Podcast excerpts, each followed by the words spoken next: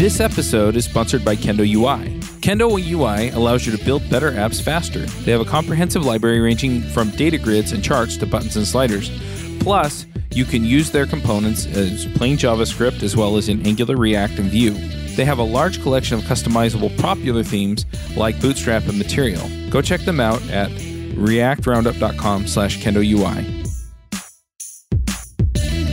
So, Andy and Alexia, thanks for joining us. It's great to have you on. I'm excited to kind of talk about uh, this article. Do y'all want to spend a few minutes to kind of, well, reintroduce yourselves to Lucas and just like kind of give us a background of what Evil Martian does? Yeah, sure. Hi, Lucas. Hi, Justin. It's awesome that you're having us on your podcast. Uh, we're very thrilled. So, Alexei and I, we are part of Evil Martians. Evil Martians is um, a product development company that basically is a completely remote sort of community of developers. We are about 40 people. We're based all over the world. And we uh, have a bunch of offices in, uh, in Russia and in States. We have an office in New York, uh, one office in San Francisco. We're currently moving um, towards uh, American market now. And as a product development company, we basically uh, provide a full range of services for startups, consulting them, uh, leading them through all the stages of their business, helping them to pivot, uh, helping them to find their customer base, uh, helping them to scale, most importantly. So we are not the outsourcing company per se, you know, where we work with the ready uh, specs and implement them in code we sort of work with the business to help them find the optimal uh, strategy for um, going live. And then we follow them. And then once the startup grows, we help to coach developers on best practices, sort of provide all that services. Um, our clients are probably some of them, you know, they are eBay and Groupon, and more companies. And uh, yeah, I am doing basically communications at Evil Martians. I'm uh, responsible for the blog, Martian Chronicles, that we publish on our website, where the article that we're going to discuss is located. And Alexei is one of our most talented uh, front end developers. So just uh, let's let him introduce himself. Alexei? Uh, hi, Justin. Hi, Lucas. My name is Alexei Ivanov, and I'm also working in the Evil Martians. I'm team lead at one of our eBay pro- products, and so after original article did not start as a blog post. First it was a conference talk about react and render but uh, it was pretty popular so we decided to write follow up in the form of article. Awesome. Yeah and the, the, article is called just you know to remind our listeners it's called uh, optimizing react virtual dom explained and it's a very uh, thorough primer on how React's internals work. You know, uh, what is JSX? What does it boil down to? And how does React make rendering decisions? And it all is supposed to help people who do React uh, to find bottlenecks and um, basically understand some quick wins to optimize uh, their apps. Uh, the fun thing is that original conference talk was not about it. It was about working with state and how you should structure a state and how you should connect components to it, etc., etc. But the talk was pretty long, and when we started to write an article about it, we understood that nobody will read it. So we decided to split into parts, but here we are, half of the year late, and still only first part is published. This keep things small works really well. I, I like a quote from James Brown. I don't know if it's real or not, but it's attributed to him. That he said, When I have one idea, I compose a song. And when I have two ideas, I compose two songs. So, yeah, it's like if you have, uh, if you try to put like five ideas in one uh, post, maybe the message won't go as far as like distilling one idea at a time, right? Yeah, that is true. I totally agree. Yes, completely. Yes, I totally agree. But if we want to find somebody to blame uh, uh, for what, uh, for why the second article was not published yet, I will blame React guys. the second part was using Redux as example and to uh, discuss the state management. First, I was describing how Redux work. You see context API and things like that. But then we released our first article at the end of March. And in April, React released the 16.2 version that replaced context API with the API with the new one. And it was stupid at this moment to write an article how the old context API work. So I decided, okay, let's wait. Uh, maybe um, React Redux guys will, will rewrite Redux to the new context API, but they still didn't. Or maybe Redux so, won't even be a thing, you know? There are some talks about context API sort of replacing Redux. That's what I heard. So yeah, we're kind of waiting and trying to understand what what will be up. I got you. Yeah, the context API and Redux conversation is a topic for another podcast. But uh, yeah. So this article is really, really fascinating. With the kind of wide adoption that React has, there's a large percentage of that population that probably doesn't really think about like rendering performance when looking at React. So I think this is uh, kind of a very needed piece of content. So I like just kind of to start a little bit and talk about like, so what is the virtual DOM um, for those who might not know? Okay, uh, let me explain it. Uh, you see how the page is rendered uh, rendered in the browser. Well, basically, in HTML, uh, we have usual DOM. It's a collection of HTML nodes that can be nested in each other, and they have some API that you can use to add elements to it or to remove them. In the time of jQuery, if you want to add something to DOM or to remove it or to modify it in some way, you just use this API you find the element on the page using selectors or something like that. Then you just remove or add it. Uh, it's okay, but uh, to work with DOM in browser, you need to uh, some way to remember your current state, what is rendered, what is not rendered, or if you have some, uh, I don't know, selects, uh, if they're opened or not. And it's a quite tedious task because you need to listen and look at the state of a lot of elements. And here comes React. Uh, the basic idea of React is that you need to think about all these things. You just need to write a description of the state of the page, what you want to see as a bunch of functions. Then it will be rendered. In terms of JavaScript, it's just a simple object. So it's an object that describes your page. So it says here should be do uh, div with these classes, then it have children with some other elements, etc., etc. So it's just a big object. And then you want to change something on your page, you just run function that generates this virtual DOM again, and it creates new object. Then React uh, compares two objects and just uh, apply the difference between them automatically to your actual actual DOM. Uh, this way, we can uh, prevent uh, thinking about a lot of unnecessary things and just update the page, part of page that need to be updated and leave all other things in, in act. This way, it's a lot easier to work with the interface and a lot easier to make changes. Awesome, awesome.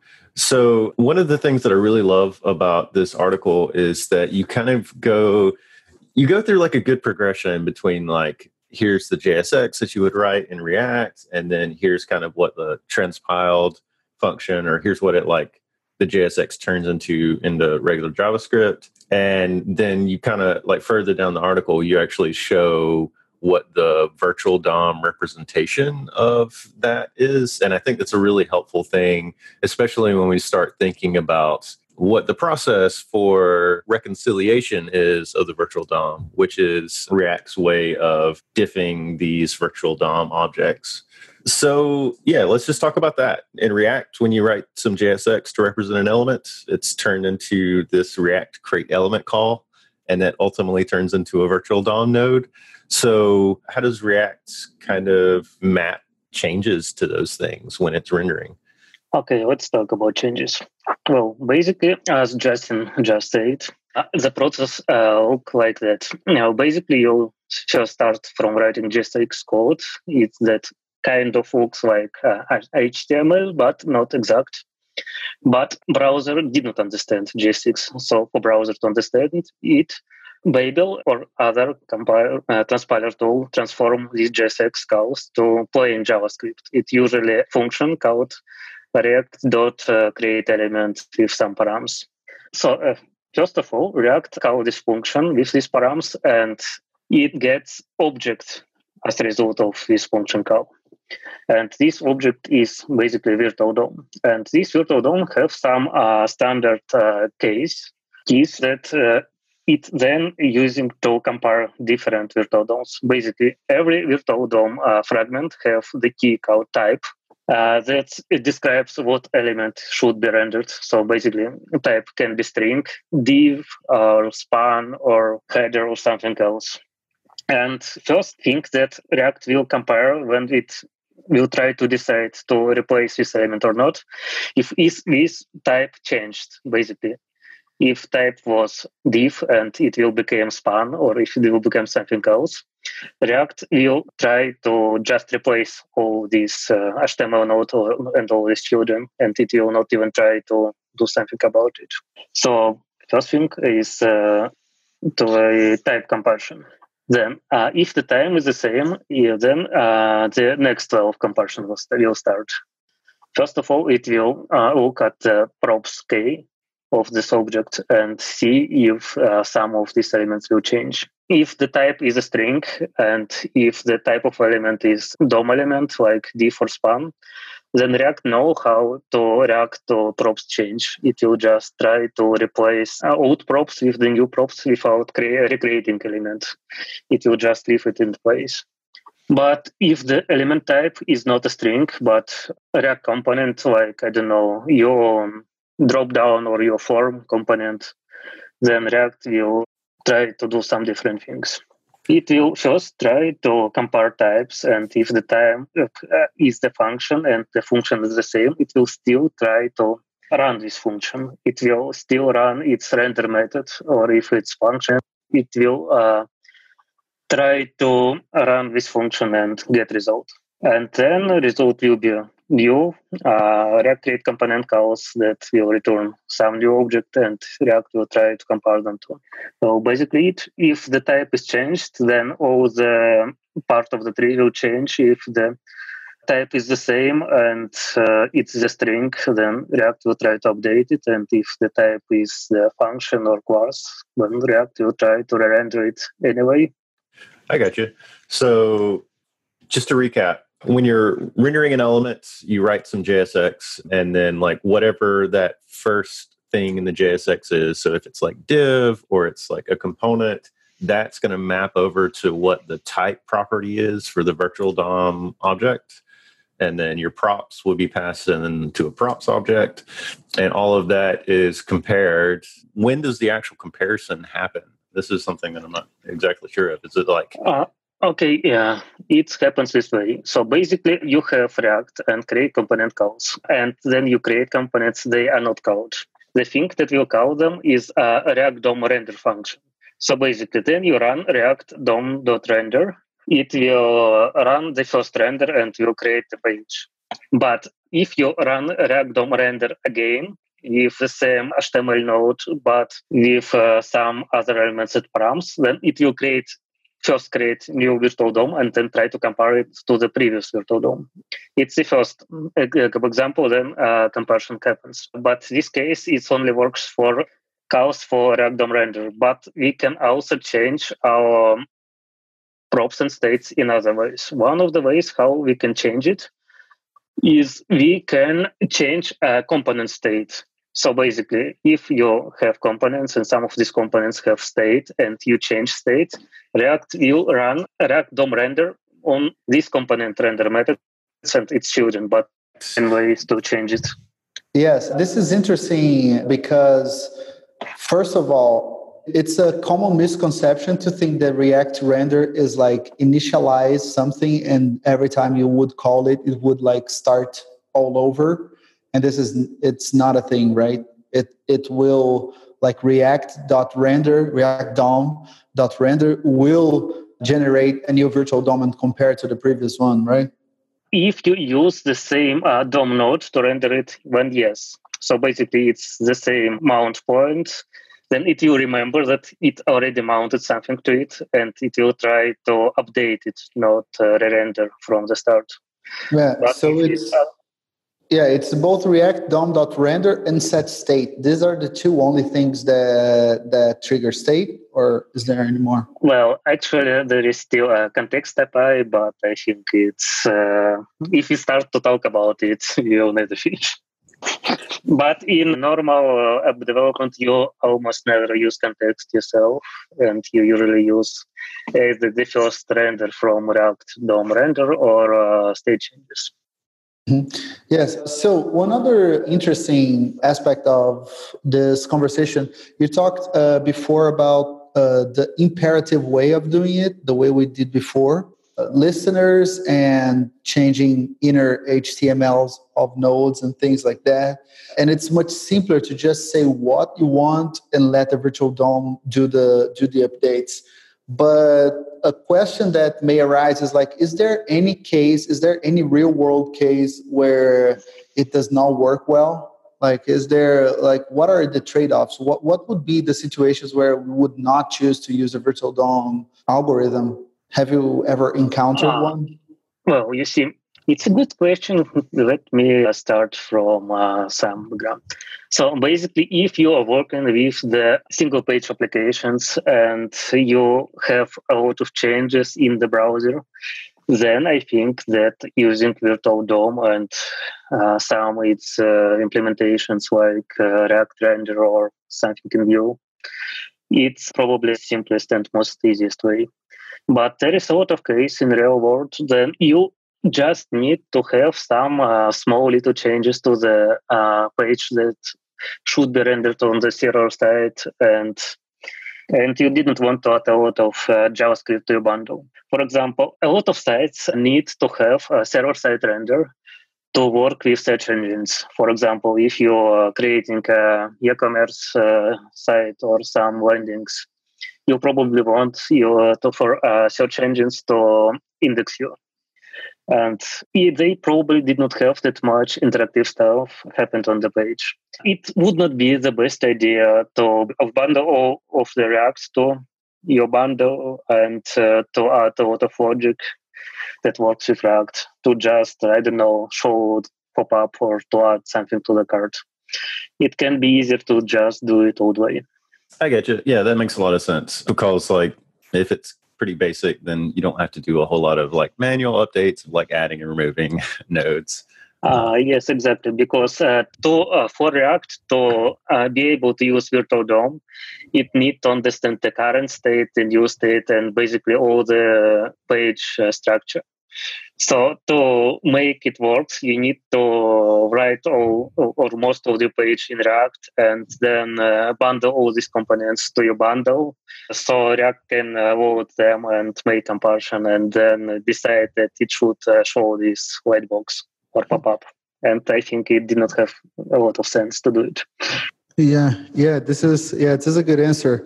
I've heard I never worked with uh, these types of project, but I also heard that when we have these projects that are very like real time based with web sockets connections and needing to update uh, hundreds of elements in real time on a screen on a screen that sometimes the the virtual DOM is like too slow for for the updates and then you cannot escape the manual way of doing so you need to be very precise about like what you're going to update with that with that thing like this big I don't know, financial uh, data dashboards in real time. I've never worked in a project like that, but yeah, I've heard some people saying that they had a lot of performance issues, but I'm pretty sure that 99.99% of the applications actually will perform better with a virtual DOM than after like a bunch of listeners and inner HTML here and there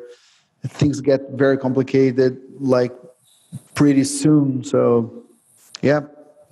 You see, the fun thing is that it should be in the second part of our two-part article, and it was in my talk. Because the reason that I start to dive in the React and render is because we have the project there, we have a big table that we wanted to update in more or less real time, and our initial implementation of React components was not uh, fast enough. So we uh, start to dig, uh, to dig in the raw DOM uh, compression algorithms or to try and uh, should component updates or pure components and things like that. And uh, the point is that uh, yes, if you uh, re-render all your page all the time, for example, if you have I don't know one connect at the top of your application and just send all your data inside of it, and then you try to i don't know enter somebody something in input on the page. Then for each entered symbol you need to uh, calculate all of the virtual DOM and each would be very slow. So the good practices here is to structure your state in the way that you can update it without uh, affecting your uh, data structures or your neighbor object and things like that and have a lot of connect on the low level near the element that is updated. Basically you need to wrap all your table lines or even inputs in uh, separate connects and just supply them with the data they needed. And this data should be simple strings or and numbers and you should avoid object and things like that this way it will still be fast. So that's just to reduce the amount of state changes so that you're reducing the amount of times that render actually happens, right? Yes, the closer connect or state change is to the components, the smaller part of the page should be uh, re-rendered. So the smaller part of the virtual DOM should be generated and compared, and it will become faster. So do you run your own freelance business? Or maybe you're thinking about picking up some business on the side? Well, then you need FreshBooks. FreshBooks is the quickest and easiest way to get invoices out to your clients. It's easy to use, it works anywhere, available from any device uh, on the desktop, iPhone, iPad, Android, and all of your data is backed up and secure. And it makes it really easy to get organized and get paid. You'll be tracking time, logging expenses, and invoicing your clients in no time. You can also save time billing, freeing up several days per month to focus on the work that you love, and you get paid faster. FreshBooks customers are paid on average five days faster because there's a link on the invoice that says pay me now. And it's a great way to grow your business. Plus, FreshBooks is offering a 30 day trial. That's right, 30 day trial if you try them out. So go to gofreshbooks.com slash devchat and enter devchat in the how did you hear about us section. Once again, for a 30-day trial, go to gofreshbooks.com slash devchat and enter devchat in the how did you hear about us section. Right. That brings up another good point of reading through the article. So we talked earlier about how type was kind of the first thing that was checked when a virtual DOM node is being rendered out. So if you're rendering like a div or a span or something that's like a native element, then it'll check the the type and type will be a string so you have like a div that's a string and then on the next render if it's like also a div then those are like equal. So it uses like equal equal equals like strict equal comparison to like compare these types. So two divs would be equal. Obviously a span and a div would be different. So it would just like throw out that element and kind of re-render it. But what was really interesting is so for like class components, they're not always equivalent, even though they're the same thing, because um, they could be different instances. So, do you want to talk a little bit about that? That means that you're going to, is it always going to re render for those components? And what can you do to control the render life cycles for those who might not be aware? Yes, of course. Uh, well, basically, we need to talk about two things in this example. First of all, in my article, I have example, then you are using high order components. High order components is a great pattern. Then you take your component and wrap it in the function, and you have a new component as results that have some enhancements. It's uh, cool. It's used all the time. It's used inside pretty much every library that you can find.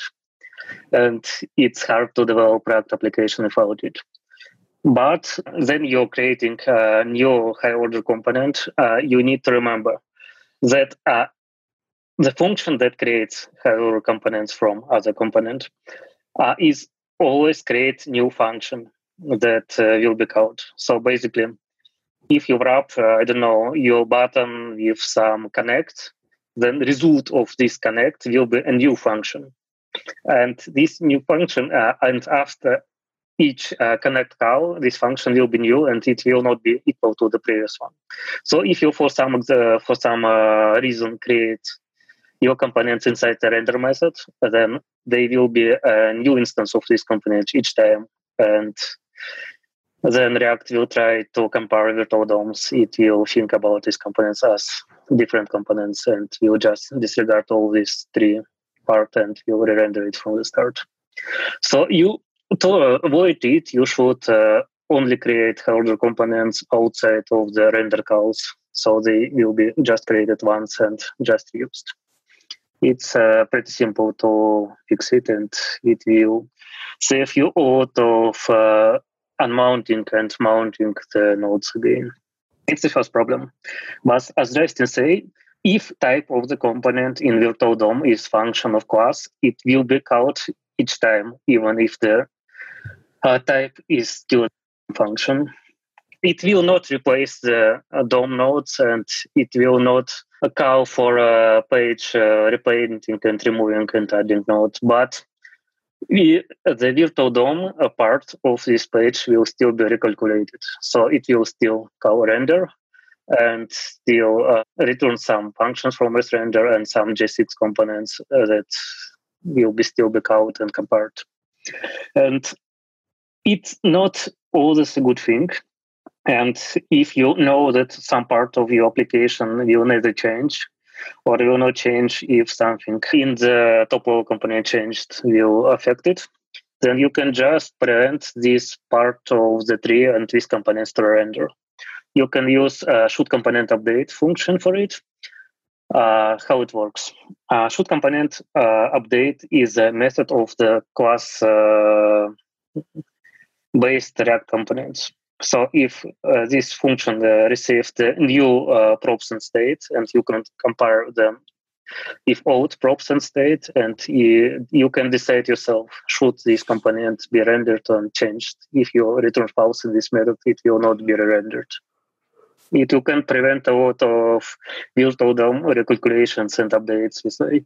Cool. Yeah, that's that's a really really beneficial tool to just controlling your rendering. And part of your article, you also showed how to use the React Dev Tools to kind of show when there were updates to rendering cycles. So um, we'll include the actual link to the article, of course, in the show notes. And I definitely recommend people go kind of like read through it and check out that uh, particular function because it's it's really beneficial to kind of see like how things are actually rendering. Because sometimes uh, things are rendering more than you would expect. yeah, this is a very interesting topic to me because we have things that apparently help us in principle when we are uh, creating an application and we need performance. And so, like, oh, use a pure component, which is a component that already has a should component update. Um, implemented for you with some basic comparison functions and things like that. But uh, in the end, this is a, a, a message I, I, try to, to carry around. Like we need to open the, the performance tools. We need to open dev tools and understand what is uh, what, what is happening. Like, is it is it really a bottleneck that I think it is? And things like that. Sometimes we are optimizing our application. So um, an interesting case. It was I don't know, like some months ago, there was like a really big Twitter, one of those Twitter things of people saying you should not create functions on render, right? So people are using anonymous uh, arrow functions on on render as callbacks. So these functions will be created every time render gets called. So you should create a method function and just pass this method function to, to the to, to the props but it's not not every time this is going to result in a in better performance because sometimes you're not going to call that render function a lot. Sometimes you won't call the render function that particular uh, component in most of the page views. You are allocating that function on page load for every page view so we need to use those perf tools to understand like which components are our bottlenecks and try to focus on them and use these techniques that, that you talk about in your in your in your post. Yeah it's like performance comes uh, performance work should always come with profile work profiler work right? Uh, yes exactly.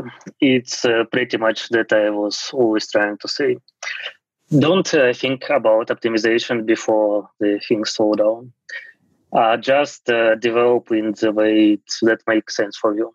If something start working slow didn't try to optimize everything. Profile things understand what is the bottleneck and fix it first. After that profile it again and if it's still slow then look at the next bottleneck etc etc uh, it usually did not uh, uh, that uh, good idea and not that useful to fix every possible place that have some slowdown.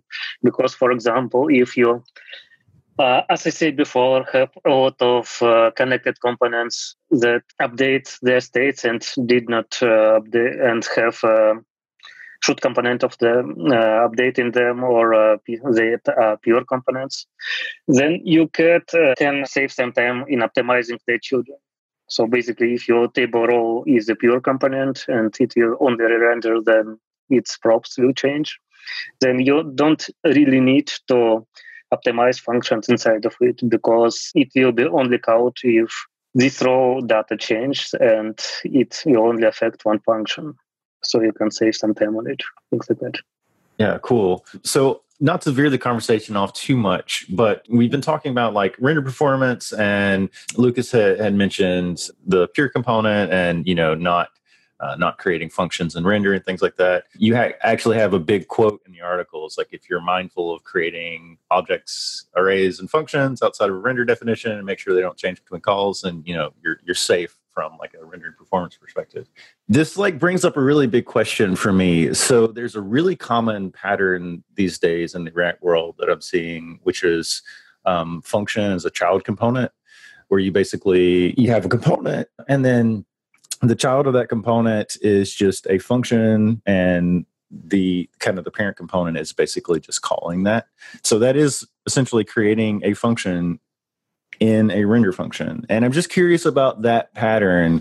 Will that re-render every time? Is that because of its render performance? Is it kind of an anti-pattern? Or kind of what are your thoughts on maybe that pattern and like optimizing and things like that?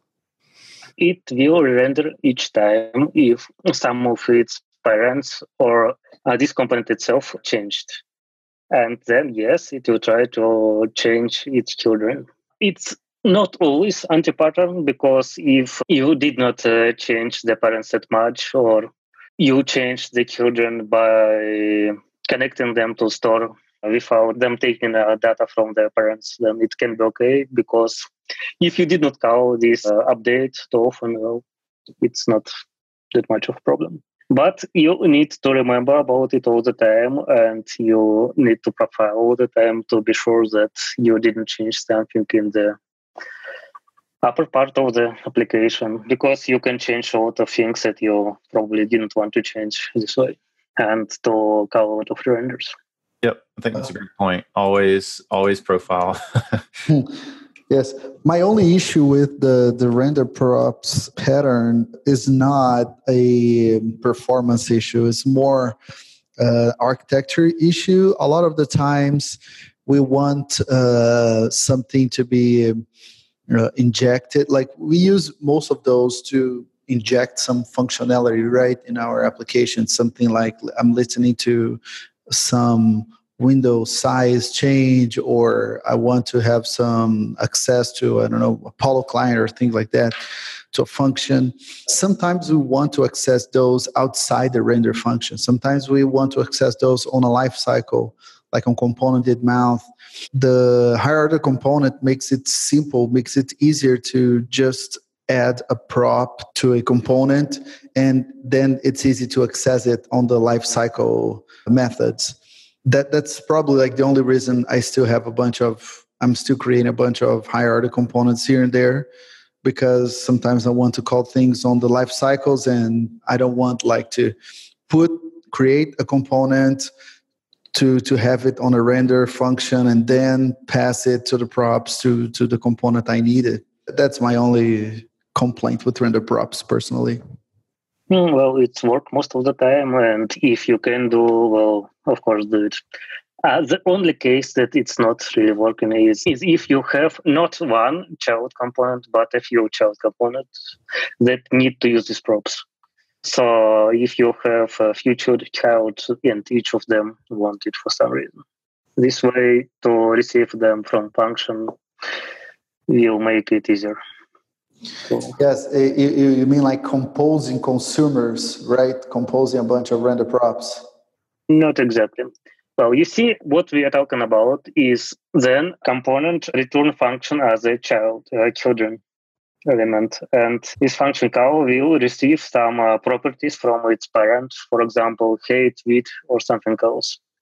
Mm-hmm. And now we need to send this height, width, or something else to uh, some of its child. If it's just one child, uh, it's easy. You can just uh, send them as props to this child.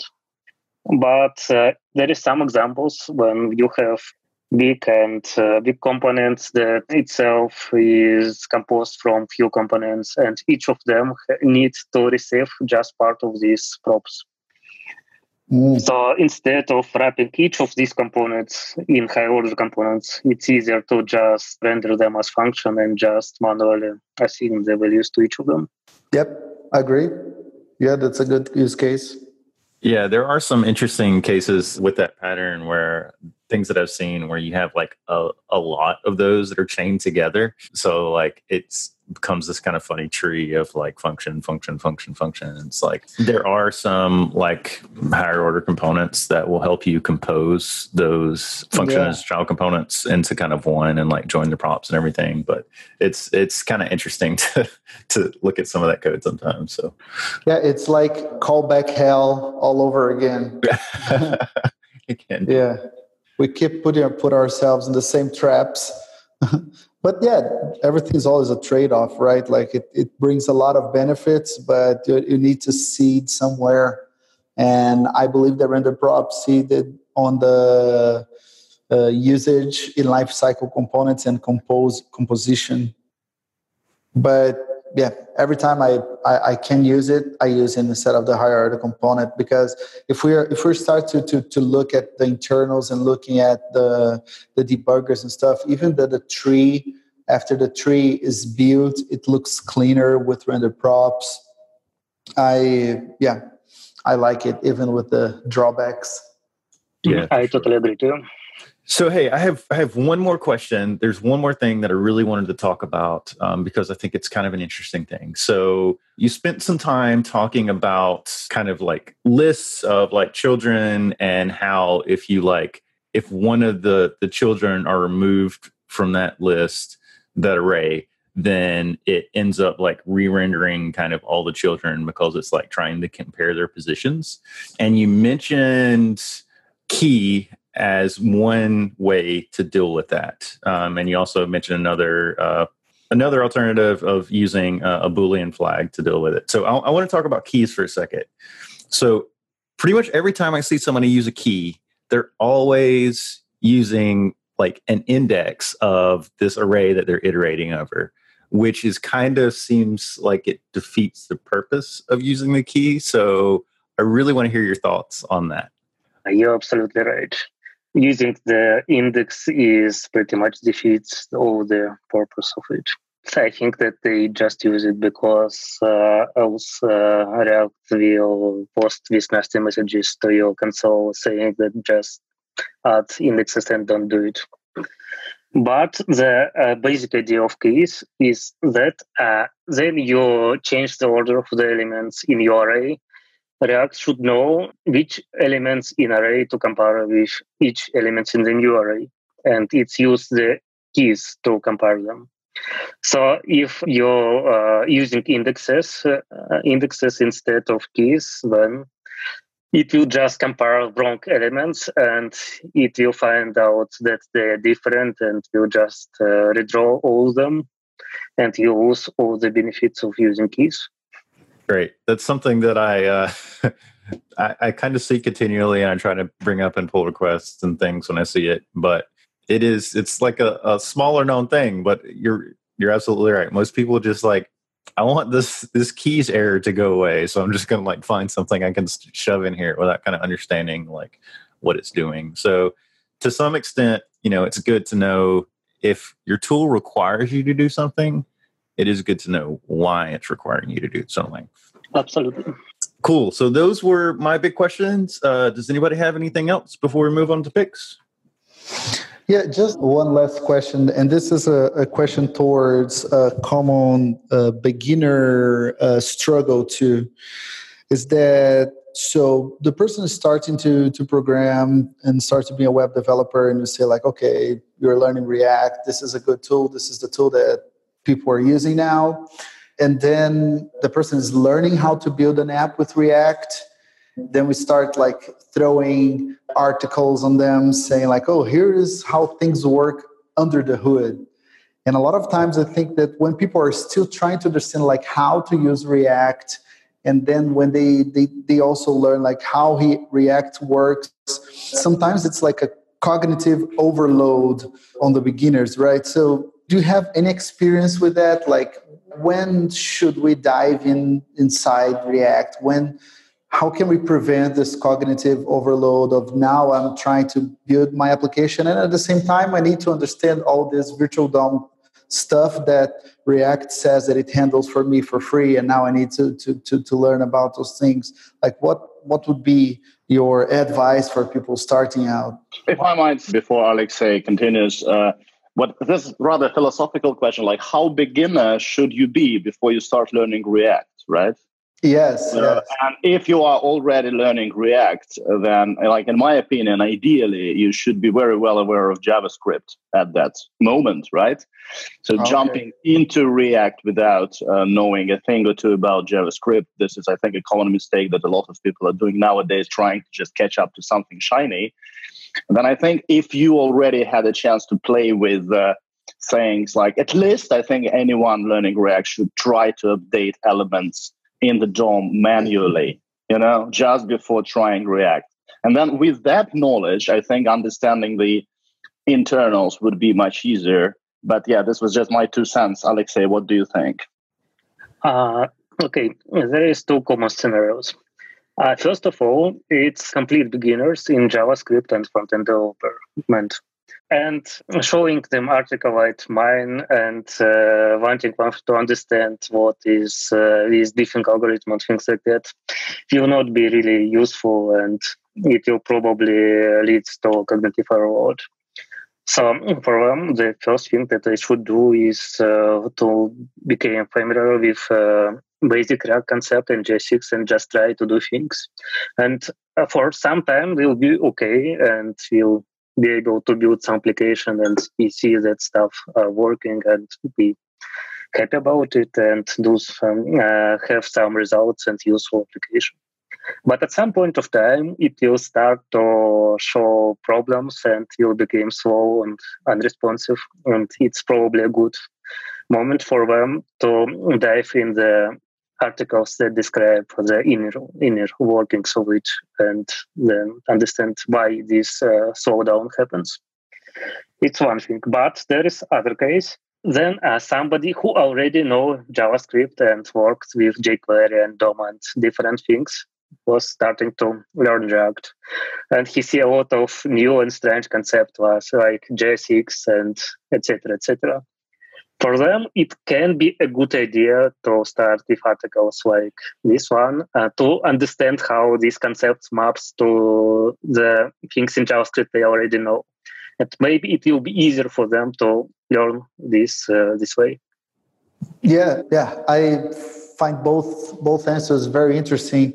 One thing that I always try to do, and I always try to do like this in life. Not always uh, we can do it, but when we can, it's really good. Whenever you are going to hire some someone to do something, or use a tool to do something, or uh, choose a framework, or buy a product, uh, always try at least for a bit, little bit to do to do the work itself without it.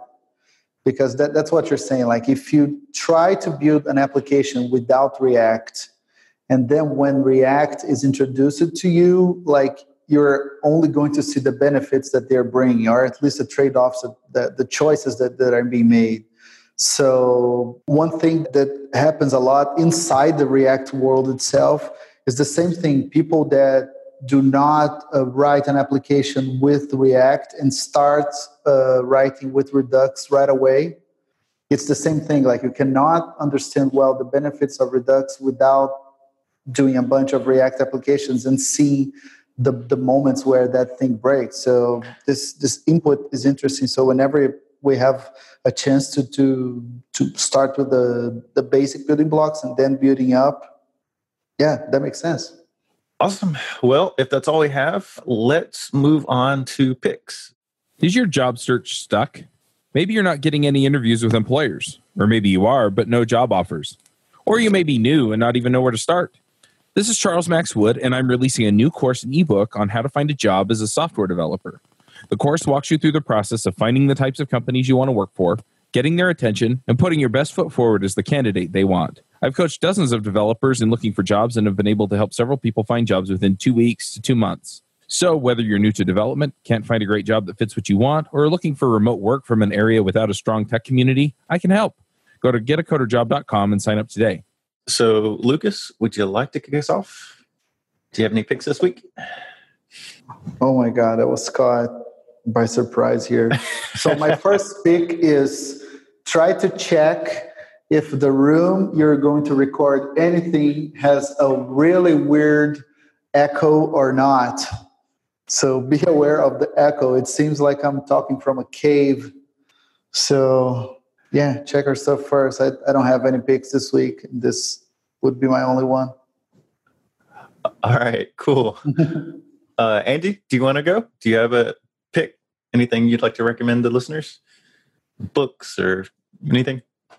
Thanks to share. Well, well, me personally, uh, like I don't know, this week I've been uh, reading a lot about uh, the Go programming language. I don't know how it's going to be uh, interesting for people who are doing front end, but uh, why not? Maybe you know we're a full stack here. Uh, we have listeners interested in different languages. Um, definitely, I'm enjoying a lot looking at Go and just playing with its concepts and listening to. Um, listening to Rob Pike's talks. So probably yes, discovering uh, the whole community and the awesome documentation behind the language and all the conferences about it. It's a big pleasure and a very nice surprise, you know, to have like something that is mapped out so well when it's just beginning uh, discovering something new. I would think that's a very good example of like introducing a concept. What what what Go's team uh, does to attract beginners. Awesome, awesome. So, uh, Alexey, do you have anything? There is a really cool book called Understanding Comics by Scott McCloud. And it's not about comics, but uh, in a lot of hmm, but a big part about the life itself. And what the fun thing is, it's uh, all answers the Lucas questions pretty well. Uh, it's have a section that talks about the education and how we try to teach people different things and how people actually teach uh, learning basically we are usually trying to teach uh, people new things starting from a big concept about things like composition and uh, in the case of comics we start with story and composition and then we're going to the smaller things like um, pages and um, pictures and them etc etc but then people try to learn something they did not want to spend uh, a lot of time uh, on preparation work. Uh, they want to just uh, start drawing, and most of the people who really uh, draw comics will start by drawing pictures, and then after that going to draw the pages, and after that to the books, etc., etc. So coming to Lucas' uh, example, uh, I think that uh, to for people who are learning something, they just need to get their hands on it and start trying it.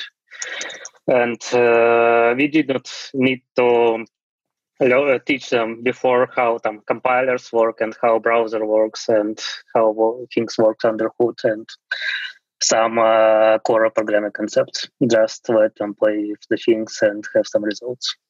So if you want to understand comics better and learning things better, well, the book Understanding Comics by Scott McCloud is a good place to start. Awesome, awesome. So for my pick, I've been learning Elixir uh, recently, uh, and it's been pretty fun.